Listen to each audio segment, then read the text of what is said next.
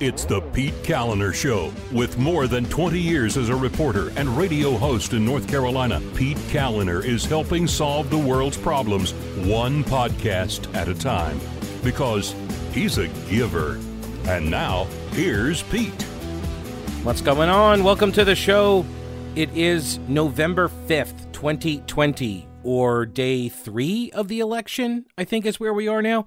Uh, welcome to the show. Thanks so much for listening. I appreciate it. The show is made possible by patrons like Steven, David, NC38, Curtis, Sherry, Nick, Green, and Mark, Paul, and Meredith. Thanks so much for the support. They became patrons to the program, and you can as well. Just go to the PeteKalinershow.com, and there is a link up at the top of the page there. You click on that, and that gets you into the Patreon page where you sign up, you make a contribution, and you get exclusive content uh, like tonight, we'll be doing a live stream, so that'll be fun. Gee, what will we talk about?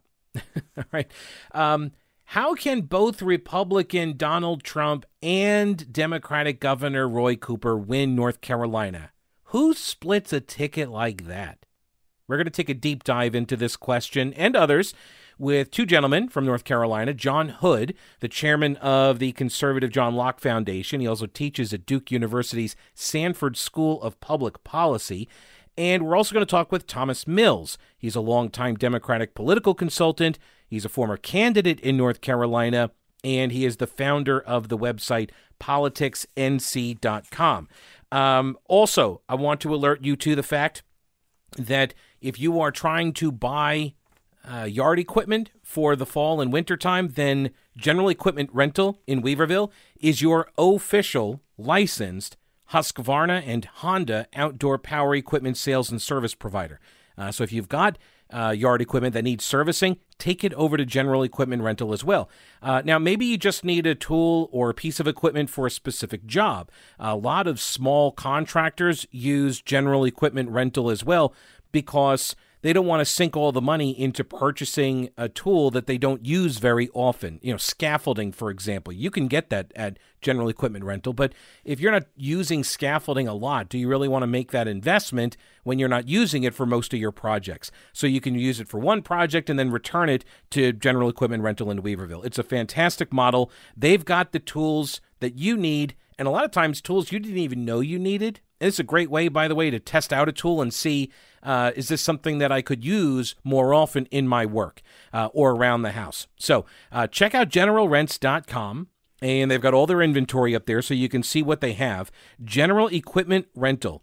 They are third generation owned, family owned and operated. Uh, they're in Weaverville, at the intersection of Merrimon Avenue and Reems Creek Road. Go to generalrents.com and get pre qualified for 0% APR for 48 months. Generalrents.com in Weaverville.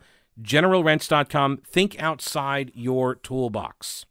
So, John Hood is joining me now, and uh, you've got a piece called Democrats Threw Away Their Shot uh, that they had uh, what they what they thought was a really good position, right, to win. And honestly, I was really afraid that they were going to flip the General Assembly.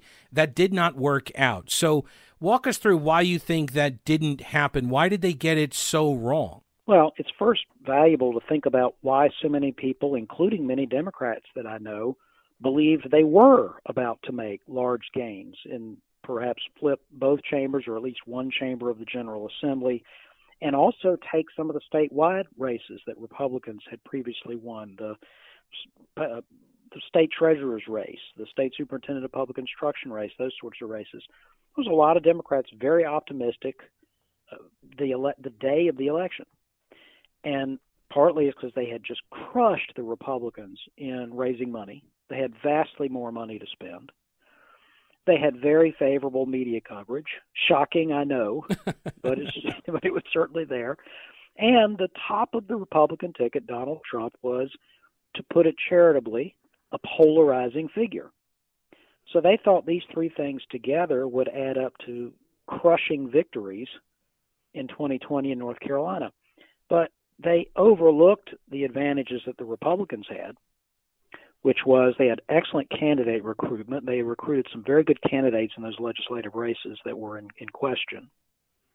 They also had a vote game. They actually have been spending since September, really, or even August, have been walking, canvassing neighborhoods, turning out their vote.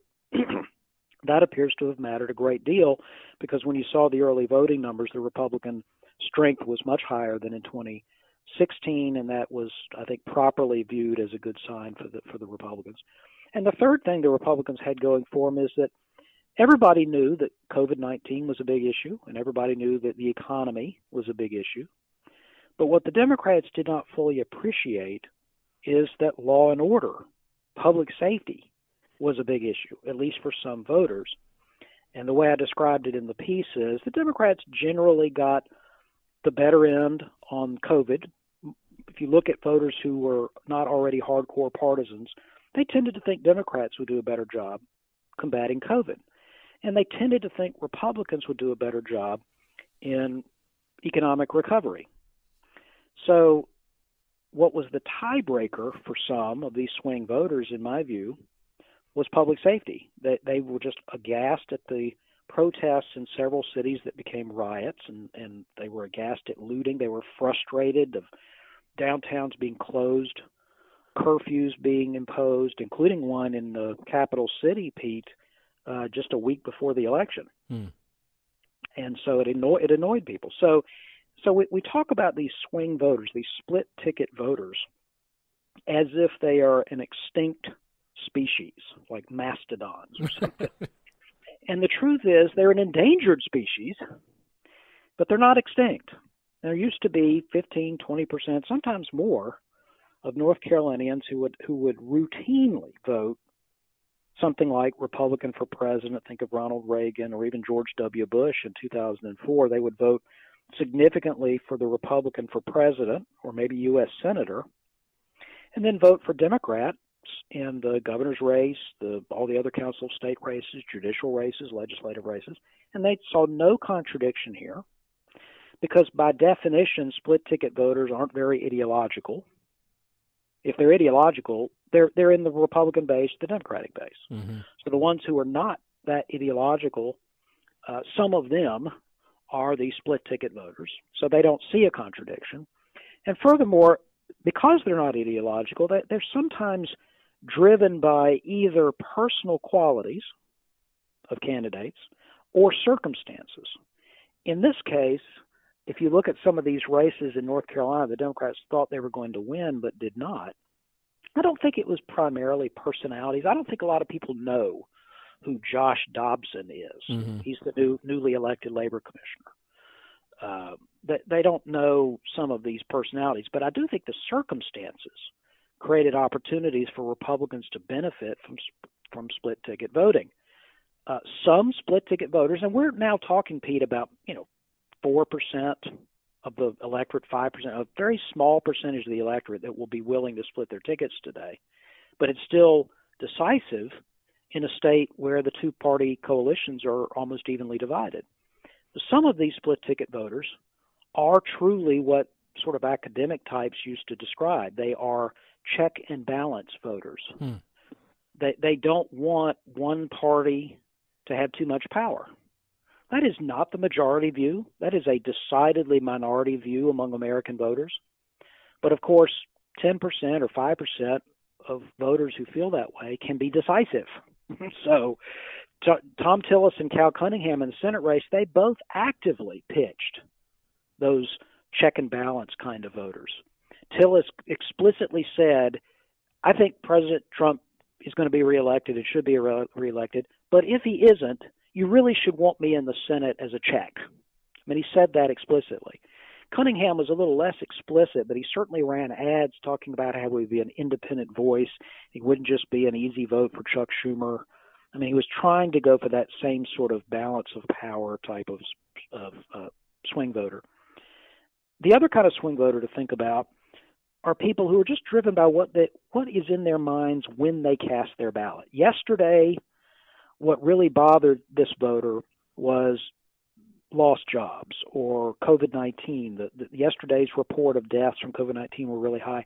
So if you ask that voter at that moment, which candidate do you want? That candidate votes based on that particular. I'm sorry, sorry that voter mm-hmm. votes based on that particular issue that is in their mind that day, even though tomorrow it'll be a different issue.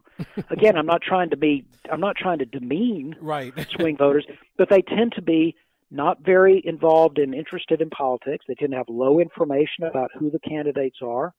They only intermittently pay attention to politics and political news. And so it kind of does determine their outcome what they happen to hear or read or listen to. Which is, I guess, why I was kind of surprised that Cooper did as well as he did against Dan Forest, considering I've seen so many people, and I know this is anecdotal, but it's social media and, and people who were self described apolitical, nonpartisan, or even Democrat voters who were just enraged by Cooper's lockdown orders for the last eight months. And uh, they were like, you know, I'm going to vote and I'm going to get everybody I know to go vote against this guy so we can open back up. I was kind of surprised to see how well he did. Um, and I guess also maybe part of it is that he does kind of project this persona of a moderate Democrat that would be more attractive, right, to those swing voters you were just describing. Yes, I, I know the same kinds of folks you do, Pete. Probably not the same individuals, but I mean, I've, I've been. I was telling some friends of mine. I, I've been going to a pub recently uh, on a regular basis to eat sandwiches. I'm not a drinker, but I just sort of feel sorry for bars, yeah. places that at least serve food. I'm trying to keep them in business, and this this this place is staffed by uh, some interesting looking young people. Let's just put it that way. There's some tattoos. There's some piercings in odd places. There's some funny haircuts. And they dislike Cooper intensely and would not be in anybody's stereotype of a Republican voter, but they all said they were going to vote for Dan Forest. The problem is, you and I can come up with anecdotes about that, but there are anecdotes the other way, and it turned out to be more of the more of the latter. Mm-hmm. For example, uh, a 60 year old uh, woman from Eastern North Carolina who's who's voting for Trump and voting for Tillis. That Dan Forest, I wish he'd stop having rallies without wearing a mask because I'm worried about COVID. My my aunt died of COVID. Yeah, but Trump was doing it too. This is the thing I don't get. How do you vote for Trump with all of his rallies if COVID is the issue? Right, and I, I agree. I think that is a huge issue uh, for for Dan Forest. But how do you, how how does one go and say I'm going to vote for Trump and he's doing all these rallies and Forest is doing much smaller rallies? I'm going to vote against him. Well, I think the easiest way to say to answer that is I do not believe that Trump versus Biden came down to COVID. Okay. I think it was a deep, deep difference in culture and political values. Uh, Trump lost some votes because of COVID, but it just he didn't lose enough in North Carolina to cost him the the result. I think it is entirely understandable that someone would feel like there's no way I'm going to put a you know a bunch of socialists in power in in Washington. Mm-hmm and so they vote Republican. But yeah, Dan Forest, I don't, I don't, I think that Roy Cooper's better on COVID. It may not be your position or my position, but it doesn't strike me as a ridiculous position that mm-hmm. someone who is not very ideological might conclude is the right answer. And I think you're right that Cooper has been, if he's been on ballot for decades. Yeah and he has an image. And we you could dispute it based on the recent events, not just COVID, but the fights with the legislature over budgets and teacher pay and all sorts of things. But he has this image cultivated over the many elections for attorney general uh, of being a sort of a traditional, old school, moderate Democrat in the Jim Hunt mold. And there are some older voters who still like those kinds of, of Democrats, and they like Donald Trump. Right. John Hood is the chairman of the John Locke Foundation. He teaches at Duke University Sanford School of Public Policy. Uh, winter is almost here. That means if you work outside or you hunt or you spend a lot of time outside, you're going to near, uh, need cold weather gear and clothing. Old Grouch's military surplus, they've got you covered literally, haha, for that. Um, you can get all sorts of military grade thermal underwear, wool sweaters, military field jackets, wool and fleece toboggans, and socks, and Gore Tex jackets. And you're going to find these uh, cheaper than you will at most outdoor stores. Uh, also, you can pick up an emergency kit for your car, things like folding shovels and the space blanket, you know, the emergency blankets. Uh, you can get bags or ammo cans to store it all in. And uh, speaking of ammo cans, What a great idea for the hard to shop for person on your Christmas list. You get them, uh, the ammo cans come in all sizes, and you can use them for all sorts of dry storage and such. So head on over to Old Grouch's Military Surplus in downtown Clyde. It's worth the trip on Main Street. It's across the street from the anti aircraft gun. They're open Monday through Saturday and 24 7 at oldgrouch.com. Um, I think we talked about this briefly on Twitter, uh, but uh, the masks issue, I think, probably hurt Forest. Uh, my my take on it is, and, we'll, and I'll get yours, is that if you're going to be the anti-mask candidate, that means you got to educate the voters why you're anti-mask, and now you're going to be bringing in a lot of science stuff, which is eye glazing type of material. Uh, people aren't really uh, going to listen to a lot of that stuff, and so he would never really explain why he was anti-mask. And and then what's the old axiom? If you're explaining, you're losing. And so it just struck me as sort of a setup for failure, and it was kind of his own doing. I agree with that entirely. Perhaps I would amend it by saying this uh, it, it was always going to be impossible, even with talking about science, and even if people were listening, to convince them that wearing a mask was a big deal. It, that, that you and I both know people who are just vociferously opposed to masks they are a decided minority of Republicans. Mm-hmm. And it's really an 80 20 sort of an issue. 80% of North Carolinians roughly think it is not only reasonable to wear a mask, but it's it's a bad idea to not wear a mask. Uh, you're putting other people at risk. Now you could construct, and I've seen them, uh, arguments against that proposition, but it sounds like common sense to people. I think it would be very difficult to convince them otherwise, particularly since you're not asking them to spend a lot of money or give it give up a lot of time or anything. You just said put a piece of put put a piece of cloth on your face. It just doesn't strike people as a big deal. Dan Forest could have stuck to his guns on mass and just not talked about it and just tried to focus on issues where it was more likely he was going to prevail with voters. But oddly, he just got fixated on this, and Cooper, not so oddly, kept pulling him into it, both in both in the debate and in needling the campaign. I mean, they they just spent weeks and weeks and weeks ridiculing Forest for having rallies where nobody was wearing a mask. It, it was a bad strategy, even if you think Dan Forest is 100% correct that masks are a waste of time. It, to, to wage the campaign on that issue was, I think, very obviously a mistake. I think many Republicans on you know as I talked to you on Wednesday, the day after the election, would agree uh, but some people, some Republicans thought so weeks ago, uh, but just were hoping for the best. Yeah, it didn't happen. Well, and what's odd is that this the the campaign sold masks. So yes, right, yes, and and you see, Tillis also sort of fumbled the issue, but he he always, even when he was caught not wearing a mask, he always said, you know, that was not what I that was a bad idea. I think people should wear masks. It, it, it at least helps some. Why shouldn't we all? Do?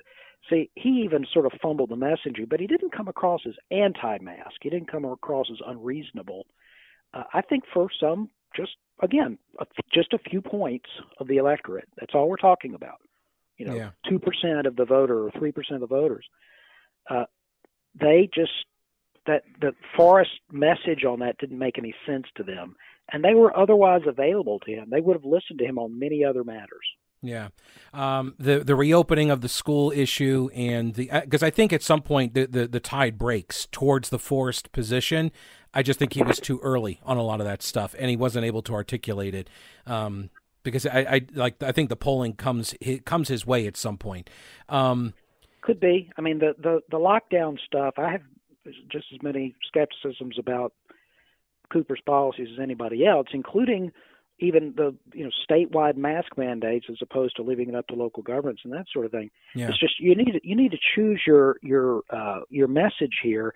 The the most eloquent critics of lockdowns say the alternative is that people are going to take responsibility, and that, you know when they're in pu- when they're in a public an enclosed space, they're going to wear masks, and businesses are going to require it. What we don't need is the government to lock down the economy if you if you couch the argument that way, you can win people over on the lockdown question. But if you if it sounds or looks as though you're not taking COVID nineteen seriously, then you're going to lose some right leaning voters who want an alternative to lockdowns and, and you know deep recessions, but also want to be responsible or at least look like they are being responsible. Right. Um, and uh, before I let you go, last last pitch I have. Uh, if you could work the word votainer into the political lexicon, I'm trying to make that happen rather than top vote getter.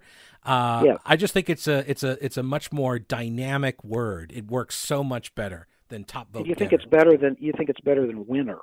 Well, only well in the in the fields where there are a lot of candidates. You know, so if you're, you're you got to say like uh, top three votainers go on to the you know to win that kind of thing.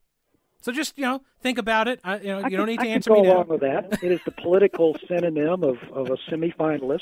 Yeah, yeah. So okay. and I didn't even come up with it, so I'm not getting the credit for it. Although I will claim it if it does actually take traction. But um, it, have it, you reserved the URL yet? If not, I don't not. take you seriously. I have not. That's true. I have not. Uh, well, thanks so much for your time. I appreciate it. Thanks for sharing your insight with us. All right. All right. Well, as John Hood just mentioned there, having a URL is the first step on any website. But uh, how much do you know about search engine optimization? What about website design, maintenance? Do you know anything about that? You know your business. Do you know anything about the website side of things? If you don't, or you need some help, then write this name down Schaefer Smith.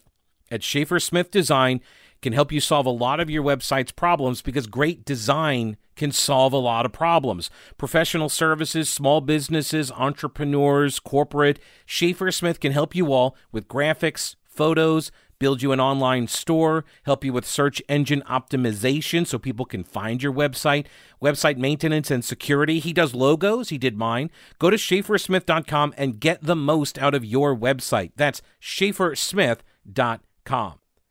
Joining me now is Thomas Mills. He is uh, the founder of PoliticsNC.com. He is a Democratic political consultant and a former candidate himself.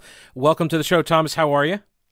I'm fine, Pete. Thank you. Certainly. So, uh, okay, it's a couple days now from the election. Uh, I guess I'll start off with your thoughts just on yep. the outcome. We'll start sort of, uh, and this is all North Carolina specific, but were you kind of surprised at uh, at how close it was in some of these results? Um, yeah, I was. I, I, you know, made the mistake of believing the polls again. Um, you know, I was told that they had been fixed, and uh, clearly that wasn't right. And you know, to be fair to the pollsters, the results probably not that far off. I mean, most polls I saw ended up having Biden up by one or two points, Cunningham up by one or two points, and you know, it's they're probably on the wrong side. It's it's down one or two points, and they're all still within this margin of error. Mm-hmm. The problem I think that we've got with polls is the error has consistently been towards Democrats. And I'm not scared to see a poll that shows that Democrats are trailing.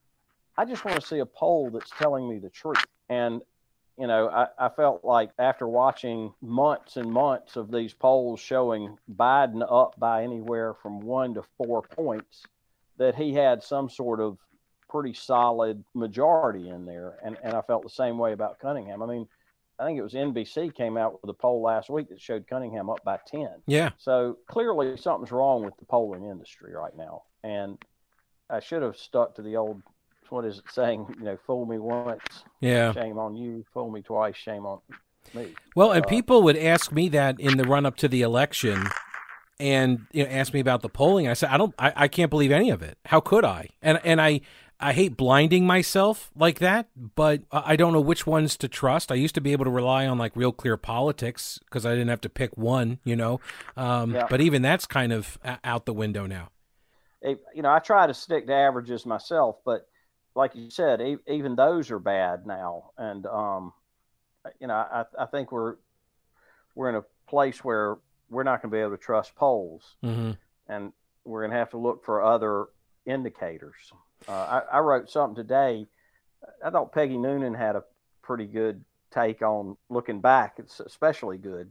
The Trump rallies, despite bad weather, despite COVID, they still showed up in droves. And she said, you know, if a guy can go out and in the middle of pretty much nowhere and people have to travel a long way to get to him, and he's getting crowds this size. He's got something going on. And the polls weren't necessarily picking that up, but just observing how people were responding to the candidate showed a, a, ton of enthusiasm, and really high turnout is a reflection of enthusiasm. Mm. And so that should have been kind of a warning sign. Instead, I think everybody's hanging on the polls, right? Which don't pick up enthusiasm at all. So, a couple things, and I want to circle back to the enthusiasm point because I did read your piece. It's called Wow, Was I Wrong? You said you're going to have to stop believing the polls, and given our discussion here, um, do you make a distinction between polls that are done for candidates? I, I saw somebody commenting that, like, if I'm a pollster and I go to work for a candidate, like you just said, you need to know that that data is correct. And so it doesn't behoove me as a pollster to lie to you, the candidate client. So is there a difference? Do you make a distinction between the kinds of polls, like ones that are done for media, for public consumption, versus those that are done for, you know, internal campaigns? My experience has been that the, the polls done for campaigns tend to be better than the public polls. And I, I don't know exactly why. I mean, I see I've seen some what I thought were pretty high quality public polls over the years. The internal polls I saw reflected pretty much what we saw in the public polls, and we got the same hmm. um, response. I, you know, a lot of pundits say, "Well, I don't, we don't trust those because those are partisan polls done for candidates." But, but you're right, Pete. Most of the polls that are done for candidates never see the light of day mm-hmm. because the whole purpose is to try to let the campaign know where you are. Right. So if the poll's not going to get shared beyond a handful of people, why would you have bad numbers? Campaigns aren't doing polls trying to get it out to the public. If they get a poll that they think can change the dynamic of the race or help with fundraising, they may make it public. But no, very few polls are done during campaigns with the idea we're going to go shop this around. Right. It, so, it, it's usually like a really point, good poll. I think the campaign polls tend to be better but but they work better. right. they, this time they work. Right. All right, we'll have more with Thomas Mills in a minute. First, mattressmanstores.com. If you are in need of a mattress, a new bed, uh, treat yourself for Christmas. Christy and I did this. Um, we you know made a, a single purchase basically last year for ourselves as a Christmas gift to each other. And if this sounds like a good idea for you and yours, then Mattress Man has got all the inventory that you could possibly want and the best inventory at that. And you can take advantage of the triple zero deal, which is zero down, zero APR for 24 months, zero payments for 90 days. They have the Biltmore collection by Restonic. These are the mattresses that Biltmore has at their hotel and their inn on their property at the Biltmore estate. So, uh, if you want to sleep on that kind of luxury, then go to Mattress Man. It's where you're going to find the mattresses. They're made in Fayetteville. Uh, they also have the latest line, Nature's Spa. This is the latest line from Paramount Sleep. Uh, these mattresses are featured at Blackberry Farm in Tennessee. They have memory foam, which is what Christy and I bought from Mattress Man years ago. They also have uh, inner spring mattresses a natural latex, pillow top, uh, all of them. So uh, go to their website or go to their one of their four stores, Asheville, Arden, and Hendersonville. They do ship nationwide. They have local five star delivery service and a 120 day comfort guarantee. Experience the difference at Mattress Man. MattressManStores.com. Buy local and sleep better. So uh, on the enthusiasm, uh, the enthusiasm question, and because I ran into this in 2016, and people would call into the show and they would say, "Oh, you, you, see all these yard signs, and you've heard this as well, right? The yard sign as an indicator. It's it, it it's not." It's anecdotal, but at some point, I guess you do hit a critical mass where it does become indicative of a larger trend. And I guess that's sort of the same thing, but I was wary to ascribe anything to the the rallies as well for that very reason uh, in 2016. And so when 2020 rolls around and I start seeing these rallies, now I'm wondering, hmm, is this sort of a, a rehash of 2016? And he's got all of these people showing up. I mean, that's not nothing, but because COVID, we're not seeing Democrats doing this, those kinds of rallies because they would have. I mean, Joe Biden would have done rallies yeah. like that. So it, essentially, they they they surrendered the field. It seems like. Right. I, I, think so, and I think they they surrendered it in their get out the vote efforts too. Um, you know, I think Republicans in North Carolina in in registrations in the months leading up had had like a fifty thousand uh, new registrant lead over Democrats, and that was a reflection of voter registration drives that Democrats decided not to do. Hmm. And um, you know, I, I think there's there's strategically there's a mistake. I think Democrats feel like they they uh, they still they did the right thing given what's going on with this virus, Right. and um, I don't think they would have changed a whole lot. They they did start knocking on doors in the last few weeks, but they they didn't um, throughout the the summer when when you're normally starting to try to build a little bit of enthusiasm and get get name out and get a sense that there's a, a, movement around the candidate. They didn't do any of that, and and I think Republicans did, and that that that may have been some of it. I, I will say this: I, I, I believe that Donald Trump is a unique phenomenon in, in American politics. Um, I, I, don't quite understand it, but he inspires people. Yeah, that, same here. at a level that they it, it is it really is a bit of a cult of personality. Mm-hmm. Where I where I don't think it. I think sometimes the left misses that it's probably not a huge portion. It's it, it's a you know maybe fifty percent of the Republicans buy into that cult of personality, but I don't think it's 75, 80 percent. I think the other Republicans that are voting for him are voting for him because they don't like the Democrats and judges and taxes, Right. you know, and um, And those are the uh, he was the option. That's he was the only other option to vote. right, Yeah, uh, you know, major party candidate. You know, if you're looking at the two party duopoly kind of thing, then yeah, I mean, unless you're going to vote for a third party candidate, but you know, if you were frightened, and you mentioned this in your piece as well, if you were frightened by what you're seeing uh, with you know Antifa and uh, Black Lives Matter and the violence and the vandalism, if that's concerning to you, like who do you go to? Who do you who do you vote to support in that circumstance? you know, and I and I think um, I think Biden tried to address that. The problem is, is he wasn't followed by a whole lot of. You didn't you didn't see a repudiation of the violence by Democrats as as a party. You know, the Biden came out and said, "There's no place for this." Mm-hmm. you didn't see a chorus jump behind him. you know, and, and I think had there been a chorus behind him, instead you had people going, you know, you saw it a lot. You saw, you saw a lot of pretty mainstream Democrats saying that, uh, you know, you can't compare property damage to lives. Mm-hmm. And and and while that's true, that doesn't make the people who were watching folks destroy property feel any better. Right. I, I, it- it's sort of like when someone says, you know, Black Lives Matter, and then someone replies, All lives matter. It's like, well, that's not really responsive. It- what you're doing is you're dismissing the original statement with that response.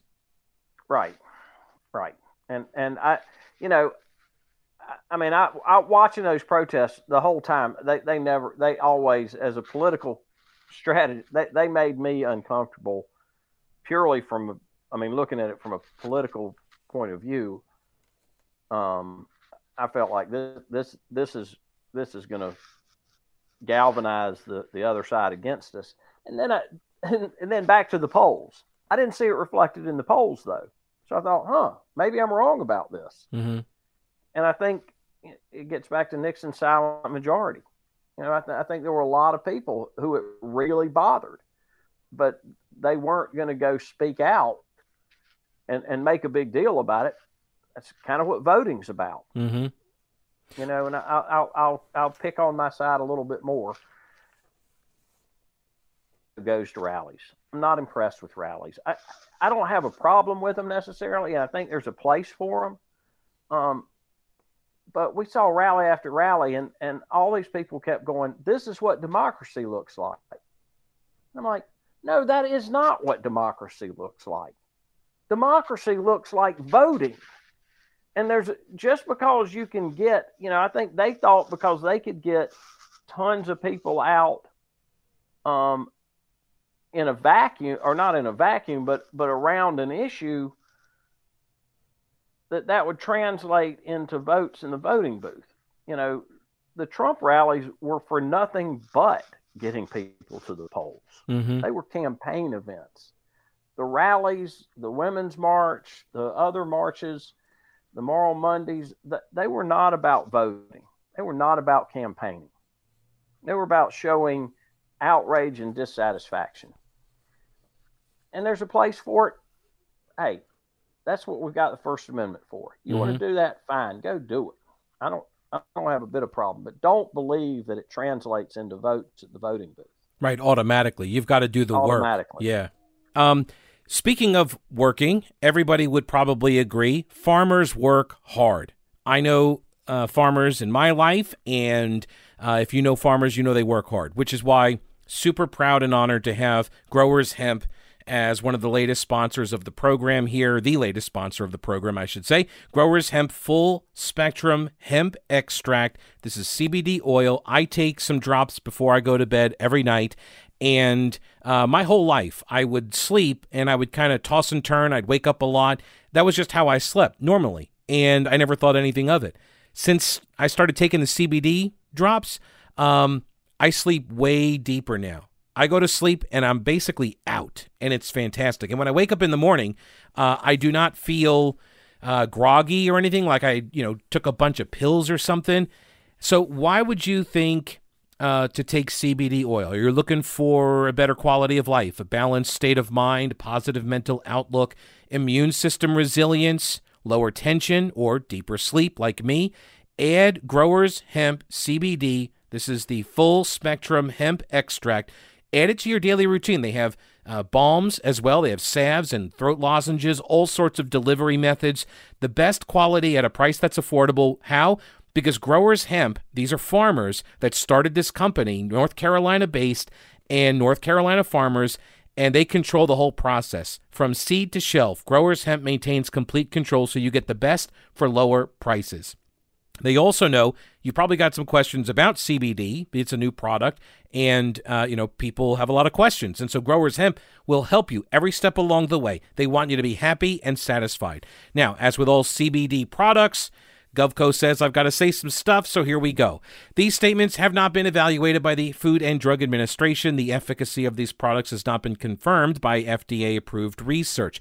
These products are not intended to diagnose, treat, cure, or prevent any disease. Nothing I have said is meant to as a substitute for or alternative to information from your healthcare provider. Please consult your healthcare professional about potential interactions or other possible complications before using any product. Uh, so you can find it on the shelves at the Broad River Hemp Company in Shelby. Check out their advertisement in Our State magazine. And if you go to their website, growershemp.com, you can see all of their products there. Uh, also, don't forget product code Pete, the promo code Pete. Get 20% off by typing in my name, Pete, at growershemp.com. From North Carolina farmers to your home, Growers Hemp. It's about the hemp, not the hype. All right, Thomas Mills from Politics NC, Democratic political consultant, former campaign uh, or a candidate himself. You also say for your entire career you believe high turnout benefited Democrats, and that's no longer true. And my initial response was the same. We had 75% turnout in North Carolina, and it benefited Republicans. I was shocked. Right. I also, yep. I, but I also want to put a big fat asterisk next to that because COVID. And again, just like we mentioned, like Democrats kind of just walked off the field here, and so I'm not sure. I'm not sure we can draw a lot of conclusions in going forward for that. Well, here's the thing: it, it, is I think Democrats turned out at a high level. I don't. I mean, I think I think you're going to see Democrats turned out at 70 plus percent. The problem is, is Republicans turned out at 75 percent in 2016 and I didn't think they could get much higher. Mm-hmm. I think I think when we, you know, a- after the canvass is done and we start to see the numbers, you're going to see that that Republicans voted at about seventy-seven percent. Those are huge numbers, and uh, so anyhow, I, I think COVID may in, may have some impact on it, but I, I just think I mean, I think Republicans got fired up and they came out in, in bigger numbers than they did in 2016. And as you mentioned earlier, that's not all pro Trump. That a lot of that right. is anti-Biden. I think it goes to the protest. I mean, look at what happened down in Florida, where you had all of these uh, Hispanic voters who rejected very much along the same lines the the violence and vandalism. Uh, they didn't want any part of it, and uh, like that. And and I think there's what's happening is a there's a realignment of the parties going on. Do you do, do you sense that's occurring? Yeah, no, I, have been saying that since 2016. I um, yeah, I think we're in we're in a major realignment. Um, I, I thought that I thought that we would see a, a shift more. I don't think that the, the the dynamics are changing that much, but I thought you would see a more a, a larger suburban shift by now. Mm. Uh, the, the the ex-urban counties didn't come over, and you know we saw from 2016 to 2018 a whole bunch of kind of inner ring suburban counties flip from red to blue, and after this election, it looks permanently that did not spill over into the, ne- the, the neighboring counties. Mm-hmm. And I thought that it would. You know, that that's where my 2024 theory comes in that maybe in 2024 we're more of a blue state. Uh, I, I do believe it will eventually do that, but it's it's not happening that fast. Mm-hmm. My guest is Thomas Mills, a Democratic political consultant and the founder of PoliticsNC.com. Um, we're going to talk a little bit about uh, the uh, the ticket splitters, people who vote for a Republican president like Donald Trump, but then turn around and vote for the Democratic governor, Roy Cooper. First, I vote for Rowena Patton. Uh, well, she's not running for anything except to be your real estate agent. She and her all star powerhouse team, they will get your house sold quickly and for more money. It's what she does. She outsells 99% of the realtors in the state of North Carolina. And if you're thinking about buying a second home in the Asheville area, please give her a call 828 333 4483 or Go to her website, mountainhomehunt.com. She's the official Homes for Heroes agent in Asheville, which is a national program that gives buyers and sellers 25% back from the realtor commissions. Uh, this goes to police officers, firefighters, healthcare professionals, educators, and members of the military, veterans, active duty, and retirees. So uh, if you're buying or selling, call the only agent that I would call, the only agent I did call when Christy and I went to buy our house, Rowena Patton, 333 4483. Mountain Home Hunt com and then start packing. So uh, you have to be happy that Roy Cooper got reelected, though. Uh, not quite what I thought I saw, like 11 points he was up on Forest in the polling. And of course, it's not nearly that high, but still, I mean, it's a comfortable margin. I think, what, 4%, yeah. 5% or so. So uh, and this was one of the most popular questions, uh, most often asked, I should say, that I got on election night from people on social media. They keep asking, how can somebody vote for Donald Trump and then turn around and vote for Roy Cooper? Do you want to take a stab at that? Well, if you look at North Carolina since about 1972, that's what we've been doing. I mean, in 72, we actually elected a Republican governor. But since then, we've been electing Democratic governors, with the exception of, of Jim Martin and Pat McCrory.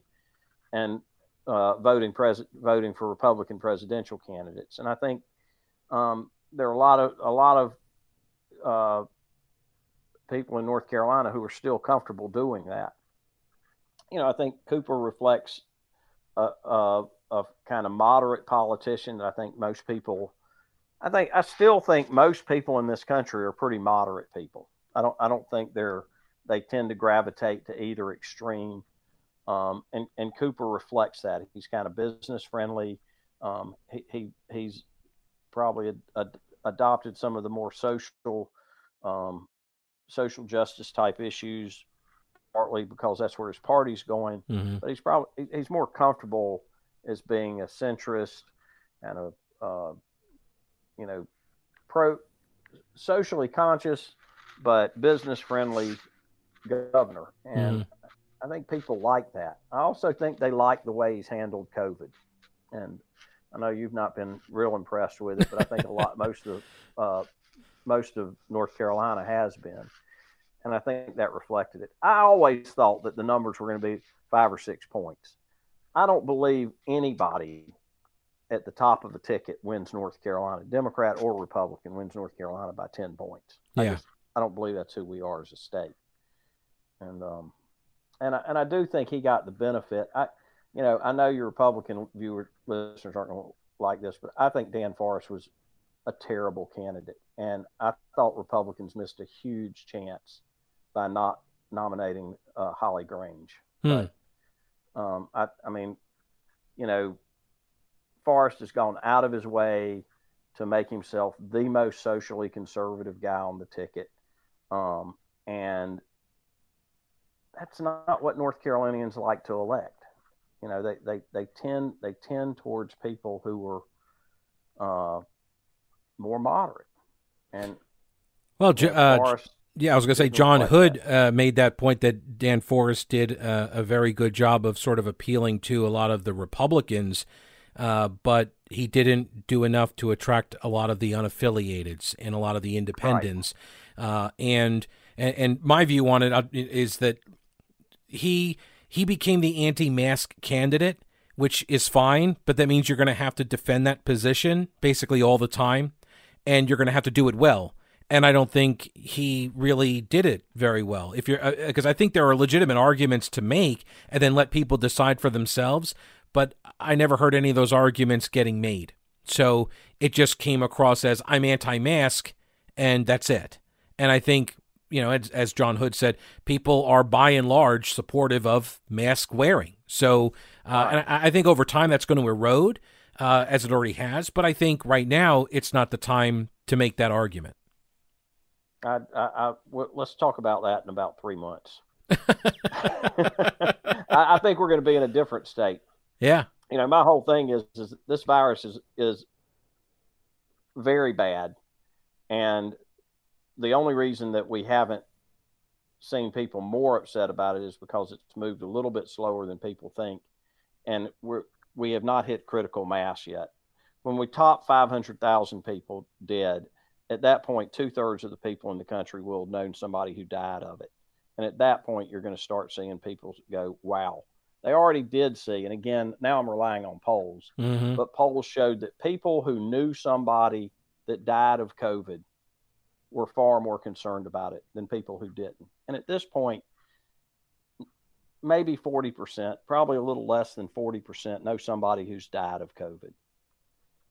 When, when we hit the critical mass of, of over two thirds of the people knowing somebody, there's going to be a, a different perspective on how to deal with this. Well, that's assuming nothing changes in the treatment course, therapeutics, or you know, if a vaccine. I'm not putting any faith in that They're- coming. and they're better. Look, Yeah. they're better. But but you know, but by all accounts, I mean we're we're already up over you know, we're at we're at levels of death every day that that was shocking the country six months ago. Now we're just used to it. Mhm. We're going to be over two thousand people dead a month by the by by uh, probably close to the end of this month. But isn't And, that the uh, case? But but that but isn't that the case with all death, all causes of death? That eventually, I mean, look at the flu, and I'm not saying COVID is the flu or anything. I'm just saying what, the, that our our risk tolerance for the flu is such that when even offered a vaccine, people don't take it. Right? The flu shot comes around every year, and half of Americans don't even take the thing, even though everyone uh, is is potentially uh, you know a victim of it. People get it and they die. I mean, I know people who have died from uh, pneumonia, right, flu-like symptoms and pneumonia and such. And so uh, this is and heart disease and all these things. You just but it becomes a cause of death that we all accept as a cause of death that is, you know, more or less likely to affect us or someone we know, uh, like cancer. And I'm not saying that to minimize COVID. It's just it's about risk assessment and it's here. Like you know, and tr- uh, Trump didn't give it to us, Democrats didn't give it to us, Republicans didn't give it to us, right? China may have, but like that's, but but it's here. Well, that's debatable. yeah, I know, I know. It, it was going to, you know, it, it- we're, we're, we're, look, China gave it to us, but, but then the global economy gave it to us, yeah, you, you know, and so air, air, travel gave it to us. yeah, it's very But, um, contagious. Absolutely. it's, it's contagious. And, um, the difference with this is, is that, uh, th- these are excess deaths. You know, these are, this, this is probably, probably somewhere more than what, what they're reporting because people are dying of it and they're, they're not, it's, it's not being recognized as COVID. And, um, but people are, people are getting more used to it. And you're right, there, there'll there'll be a certain amount of getting used to it. But I'm telling you, as as more people know somebody who has it, they're going to be more concerned about Mm-hmm. trying to contain it. And I think, I mean, we haven't experienced a winter with it yet, Mm-hmm. and and there, that's what we're seeing up in the Midwest is everybody's going inside, and a lot of people are starting to get sick. Mm-hmm. And and I think the other thing that's going to happen with it is is we're going to start finding out that it does have some longer term uh, problems. That, Oh, that- yeah. that, hadn't been recognized. Sure. You know, I, I think probably to be honest with you, I mean we're all hanging our hat on a vaccine. I think treatment's a more feasible thing. Mm-hmm. You know, they already figured out that steroids work better than uh, ventilators Yeah. and and you know the first thing we did was we rushed to get everybody on ventilators and almost everybody it we realized that it, by the time you got on a ventilator it was a death sentence Mm-hmm. you might stay hang on the ventilator might keep you alive for a month but you know 80% of the people were never getting off of them Yeah. and now they're getting these steroids that are doing a better job and i think you know i think some of the experimental treatments out there have have a lot of promise and it, we could get it contained but um anyhow but until we get a better sense of it you know and i i won't argue with all of it i have problems with this thing about not opening schools and that type of thing I- I, Mhm. think we got to figure out a way to live with it um i also think we've got to embrace the fact that it's here and and having a president of the United States basically lying to us about it all the time is not helping contain it. And I have a I, I take a similar approach with the governor. so I, I I don't appreciate being talked to like a like a five year old and just being told it's science and data and he never presents the science and data and stuff like that. And this is again that's sort of my beef with Dan Forest's campaign as well on the mask stuff. Like I wear a mask and like I don't know how much it helps. If it's a little bit, then it's it's a little bit. Now I know there are some people who are saying that masks actually make it worse. Now I'd like to know the science on that because if we're actually making ourselves sicker, you know, because we're not cleaning the masks like we're supposed to be, because nobody does, well, then I think that's probably really important as well to know. And this is one of the other things, too. I tried at the very beginning, and I still try to give latitude to people who are making these decisions because they don't know what they're doing. Nobody, it's a brand new virus, right? Right. So, like, I understood that. And, but there has to be a willingness to adapt and to, and to shift. And if the initial approach isn't working, uh, or we learn something new, then we need to we, then we need to be able to acknowledge that. But nobody wants to, because you know, in politics, if you admit that you did something wrong, then that- that's Right. your death sentence. You know, so nobody wants to admit they did something wrong. I agree. We're in unchar- we're in our uncharted territory. I said at the very beginning of this thing, we're going to make a lot of mistakes trying to deal with it. Mm-hmm. Um, but we're also going to get some things right, and we need to figure out how to acknowledge what we're getting right and what and, and, and what are the mistakes. And and we do have to weigh the costs of uh, the social costs of keeping people isolated and keeping kids out of school, and the economic costs of keeping things closed down. Um, and, and and what are the you know what are the collateral damage of those decisions versus the the disease itself Yeah. and that's that's a that's Yeah. a tough thing No, and I've been saying from the beginning, it's it, it's never been a choice between lives and money. It's been a choice between lives and lives. It's it's right like I said, we're far afield from what I wanted to talk with you about, which is your piece. Uh. Oh no, that was my fault. I'm the I'm the professional interviewer here, so that's all on me. Uh, so, uh, politicsnc.com is the website. Thomas Mills. Uh, how long have you been doing that website, by the way? it'll be eight years in april I was going to say it's been about a decade. So go check it out, politicsnc.com.